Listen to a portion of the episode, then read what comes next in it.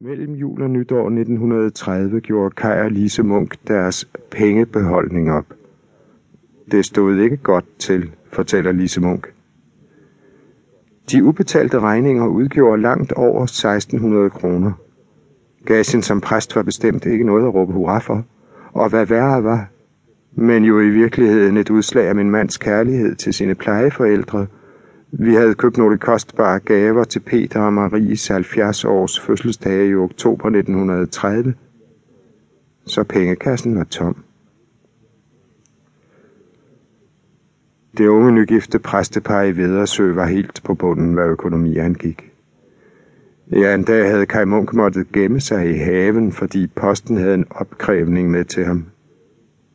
Det var i 1930. 10 år efter i 1940 var Kaj og Lise Munk millionærer målt i vores dages penge. Ejede jagtejendom, landbrugsejendom, bylejlighed plus 300 tønder land jagtjord i det vestjyske. Foruden den gamle præstegård i Vedersø, som var bastionen i det hele. I løbet af de ni år, fra 1931 til 1940, blev stort set hele forfatterskabet skrevet. Mange hundrede kronikker prædikner, anmeldelser, artikler, foruden skuespillene, bøgerne, over 20 i alt. Få kom til at præge tidsånden så kraftigt som digterpræsten i Vedersø. Digteriet stod der der skraldt til med i 1930. En idealist var blevet en dundrende fiasko med kun syv opførelser, inden den blev taget af plakaten.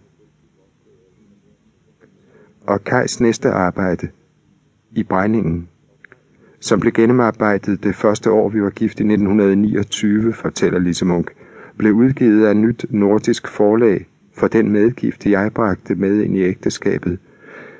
Kai fik der også forlægger Arnold Busk til at skrive på titelbladet. Forkastet af det kongelige teater. Han skrev stykket allerede i 1926, men det var under et ferieophold hos Kajs kusine Ida Val på Døjringe Forskole, at skuespillet blev gennemarbejdet på ny i marts 1929. Stykket handler om Georg Brandes, som min mand satte højt, og det var der også tilegnet til mesteren, der er død. Georg Brandes døde den 19. februar 1927. Kai Munk sendte det til det kongelige teaters direktør William Norrie som imidlertid intet skulle våge efter gigantfiaskoen med en idealist. Alligevel sendte Kai Munk skuespillet ud på bogmarkedet, hvor det blev tidet ihjel. Kun Ekstrabladet gav i brændingen en anmeldelse, særdeles negativ. Så de 550 eksemplarer, som bogen udkom i, var usælgelige. Ingen havde bud efter bogen og dens forfatter. Tværtimod.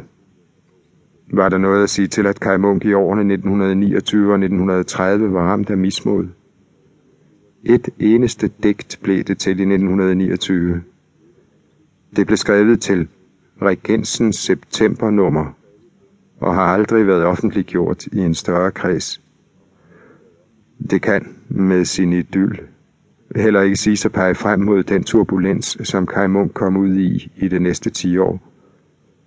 Tværtimod er de gule roser og den vilde vin. En længselsfuld vemodig strofe til det, der var engang. Der vokser gule roser i min have. De passer sådan til den klare luft. Jeg vrager ikke efterårets gave, men ånder ind den stille blege duft.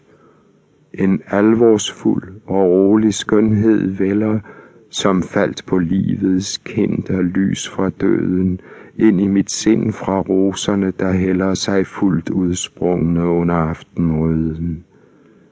Jeg vidst, jeg glæder mig ved høstens gave og drikker duften ind i dybe drag. De hvide roser yderst i min have står jo dog kun i knop endnu i dag. Vidt rækker blikket over engen og moser, ser vilde ænders flugt og korn i stakke.